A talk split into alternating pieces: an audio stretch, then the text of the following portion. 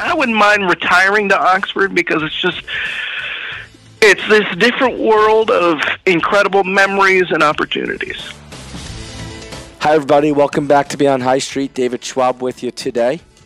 On the pod, we've got Jeff Pegues. Jeff was just back on campus a couple weeks ago as the commencement speaker for the 2019 graduating class of Miami University. He leads CBS News' Justice and Homeland Security reporting and has been in the news media for 27 years.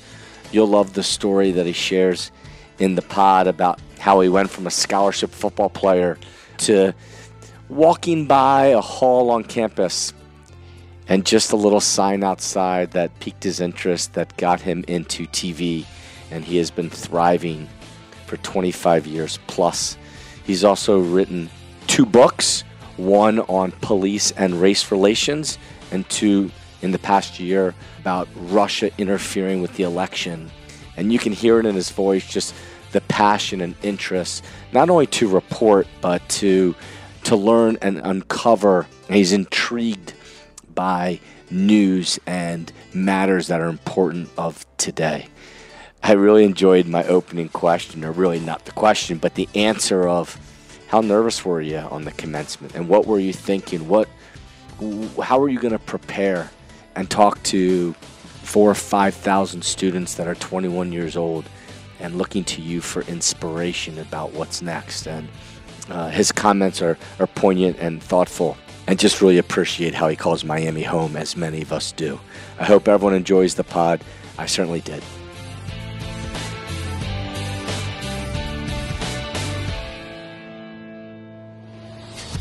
That was probably one of the toughest processes uh, I've ever been through. Only because it's just, you know, when you when you're asked to speak at a commencement, you know, people usually ask you to do those things because they think that you have some sort of wisdom to impart. And so when President Crawford asked me to do it, uh, frankly, yeah. I mean, I I've been through a lot of different things, both professionally and personally, over the last 27 years since I graduated from Miami.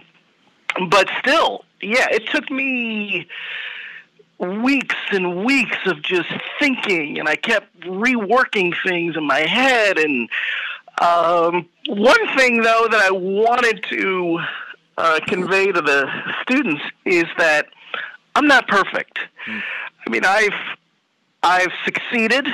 Um, if you know your definition of succeeding is reaching the top of the uh, news business, uh, both in local news and network news, you know, by those metrics, yeah, I've done well. However, you know, there have been mistakes and setbacks along the way, and um, you know, there have been personal struggles along the way as well. Um, and so these are all of the things that I thought about as, as I was trying to put that speech together. Um, you know, again, I did not want them to think that the road ahead was going to be straight and easy. It is going to be tough. Um, and it takes resolve. It takes this will to overcome adversity, and it takes confidence and this feeling that you know you can't give up on yourself. And even if other people don't believe in you, you still have to keep believing. Uh, and so those are the things that I thought about, and those are the things that I wanted to convey to the students. I don't know if I was successful in doing that, but I, uh, frankly, I felt better after yeah. because I think it was it was as honest as anyone could possibly be, and that's what I wanted to be. I mean, for me, Miami is home.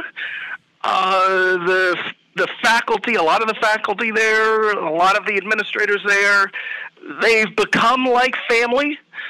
Uh, and if I couldn't be honest with uh, Miami University, then I just, you know, it's just, it, it was something that I felt I had to do. And I was hoping that through that message, the students would get uh, my message to them as, you know, put down the phone. Um, don't be you know, it's good to, to work hard. Don't be obsessed with work. Find other things outside of work. Uh, and when you have adversity, push through it. So that that was the message. And one of those traits you said in there was keep believing. So when you were 21 or 25 and you had maybe some of those struggles or you, or you were trying to figure out what was next, what did you do? How did you keep the the belief up for yourself? Well, when I was coming out of Miami, I was pretty optimistic. Mm. And I think most students coming out of, you know, graduating from college, they're going to be pretty optimistic. Yeah, it's going to be daunting looking for that first job, but I think overall they're going to be pretty optimistic. Why? Because you know, most of them don't have a mortgage, they don't have other responsibilities that are sort of tying them down. Um, the world is sort of open to them. Uh, and that was true for me in that I was pretty optimistic that, okay, I'm going to, you know, once I get that first job, I'm just going to work hard and I'm not going to take no for an, you know, I'm not going to take no for an answer and I'm just going to push, push, push, and I'm going to get another job, another job after that. And so I was optimistic, and yeah, things sort of worked out that way. But you do encounter points throughout your career where you you hit these major stumbling blocks. And you know when i was in my 20s i thought okay i'm going to be tom brokaw by the time i'm 30 you know i'm going to be at the top of the business. And it didn't work out that way. In fact when I got to WABC, and I think it was 2003, which is the number one local station in the world, or at least that's what they like to tell you. But it's really, it's a really good, uh, an incredible local news station, and that was considered the top of local news. And I was one of their top reporters, and uh, filling in anchoring on this broadcast that you know had a captive audience of a million people. I mean, it was just the numbers, the ratings were incredible. The numbers were incredible. Whenever I'd walk the streets of New York, people would recognize me. But even then, I felt like I reached a plateau. Uh, and I felt, okay, well, maybe this will be it for me. I'll retire from here. And then CBS News came calling. But you do go through these phases where you're wondering, well, have I have I reached the end of my career? Maybe there's something I should do next. Uh, and those are some of the challenges you face along the way. But yeah, when I came out of Miami, I was optimistic, and that's that's again going back to that commencement speech. Is you just go through these different phases, and you you never know when you know maybe some sort of health problem will hit you, or someone you love, or when uh, perhaps your marriage doesn't work out and you end up with a divorce, and how you change? How you impacted by that? So you have little things, little life events that hit you along the way that sort of bat you around and change your focus, change your direction. Mm. Uh, and that happens to all of us, right? And the question is, how do you overcome? How do you overcome that? How do you live with that? How do you respond to those situations? Yep. Yeah. And and at what age did you think or know you were going to be in the media and uh, want to be on air? Well, I I went to Miami first pre med because my parents thought, oh, we don't have any doctors in the family. okay, so I'll I'll be a doctor. But I got to Miami. I was I walked on uh, the football team ended up getting a scholarship, uh, but also realized that, you know, I really don't like the sight of blood. Uh, so, do I really want to be a doctor and know biology uh, classes? You know, that is not my passion. Uh, and so I got out of that and uh, started focusing on other things. But initially, my focus was okay, I'm going to I'm going to make it to the NFL or you know I'm going to be some sort of pro football player at some point. You know, this is my focus. But toward my junior year, I realized, you know, this is not going to work out as a career for me. I could be. I mean, I ran a four four, so I had world class speed, and I was, you know, pound for pound, one of the strongest players on the team. But I realized that I didn't want to spend my life in football pads, frankly. Mm. Uh, I love the game, but it was it was a full time commitment at Miami, and I knew I started to realize that oh well maybe I don't want to make this such a huge part of my life. Uh, once I graduate from Miami, and one day I just happened to be walking by Williams Hall, and there was a sign outside that said auditions for the college television news program. And I walked in and auditioned, and the professor said, Hmm, I think you have a future in this business. Incredible. And that's when I realized, oh, okay, maybe I do. Let me let me follow this path. That's fascinating. You, there's been a number of people that I've talked to on this pod when I when I say Miami, and you home was one of the first words you, you said in your first sentence back. But I said, what, you know, why Miami? What's it provide? And and everyone there seems to be a common word of Miami provides an opportunity, and then you have to take advantage of it. And, and just walking by there and seeing the sign and walking in Williams Hall, I mean, it, it screams the opportunity. It still takes the person. Uh, and it's the type of person that I believe that actually goes to Miami that always wants to follow through on that. So that's interesting. Yeah, I, I, I think you're right. I, I think, I think that is the common thread through Miami is that, um, yeah, you have this really nurturing environment for college students. I mean, first of all, it's a beautiful campus, and I just recently took my um, uh, daughter who is or was a senior in high school to visit the campus, and it's just a beautiful campus. And I spent the last year visiting campuses all over the country with my daughter, and Miami still stands out. But it's not just the campus; it's the people on the campus too that I think make it different and this special place. And as an adult, going back, I've just I've developed these bonds with uh, with some of the professors that uh, who used to teach me there, and uh, President Crawford, who has been great. And you just see how special the place is. And then you see the programs that they're offering now that we didn't have mm-hmm. 25, 27 years ago. You know, study abroad in all of these interesting places. Uh, and then, you know, when we graduated, we didn't have the technology that they have now and how that just opens up so many new worlds for these students. Uh, but though we didn't have that technology, we had other opportunities there that sort of broadens your perspective. Uh, and that happened with me, and that's why, frankly, I ended up on this path toward journalism. So you, you, you don't like blood, but 27 years later, you're you're doing and reporting justice and homeland security on national news. So the, it it comes around a little bit in the news for you. So talk about your different roles from local to to network of what you like to report on, or what what what keeps you thriving every day on what you want to learn on the subjects that you're reporting on.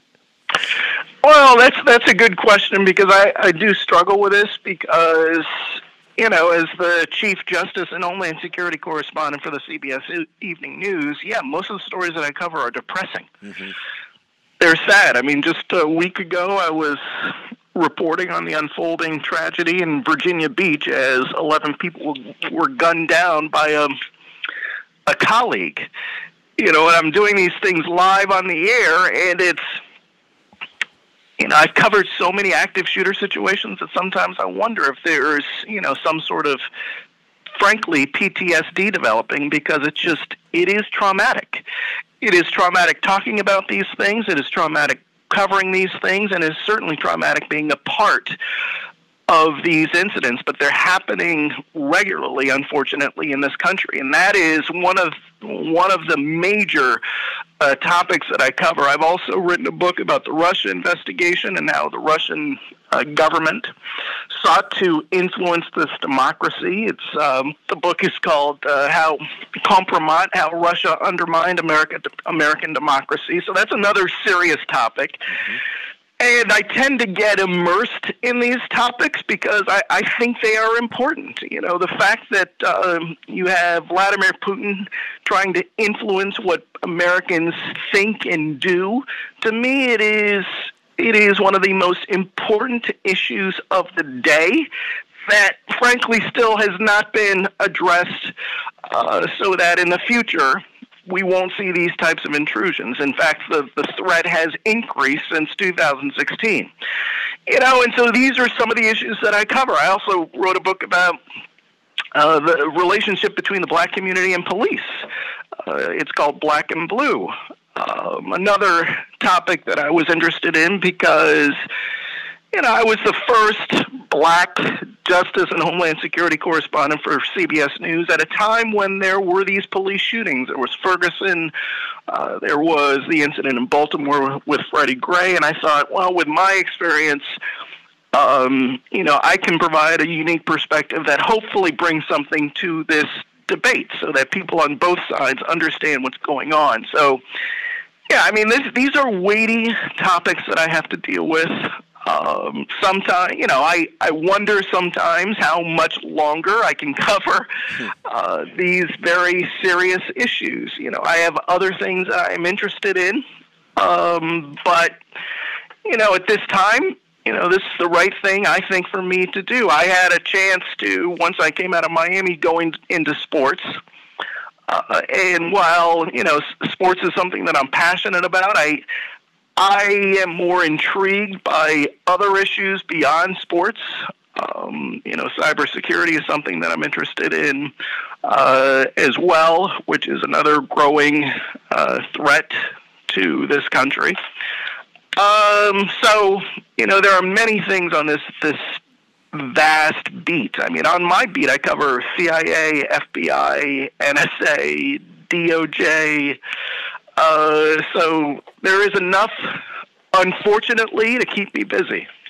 And what uh, what is it about writing that you've now added to your plate with these two books that uh, goes above and beyond what were, you were doing just as a I don't say just as, but from a from an uh, audio video perspective of, of being on air?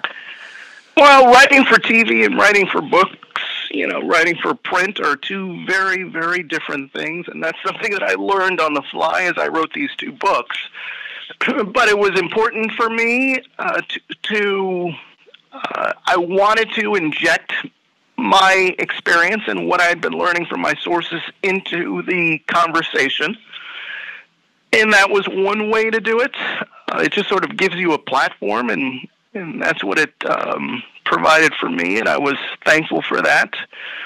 Um, but it's a tough process. I mean, I was working 16 hour days, 14, 16 hour days for CBS News, and then on my weekends and vacations writing books. I think on a personal level, I think that's what uh, contributed at least to um, some of the stress uh, in my personal life.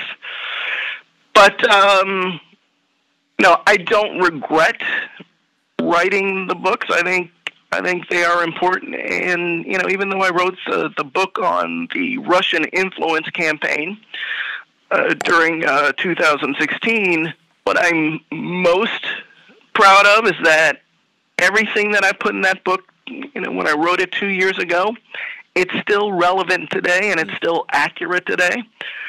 Um, and so I, you know, even though I wrote the book in six months, uh, I'm proud of how it turned out and how, you know, looking back, it's one of those books and that I think people can turn to if they really want information about what the Russians were up to and why they were doing it. Uh, you know, that's something that they can find in my book. Um, but it was a tough, tough process. Um, and I, and I keep getting asked to do more books, and I keep telling people, um, let me take a breath for at least five years before I write the next one. Um, but we'll see. Hmm.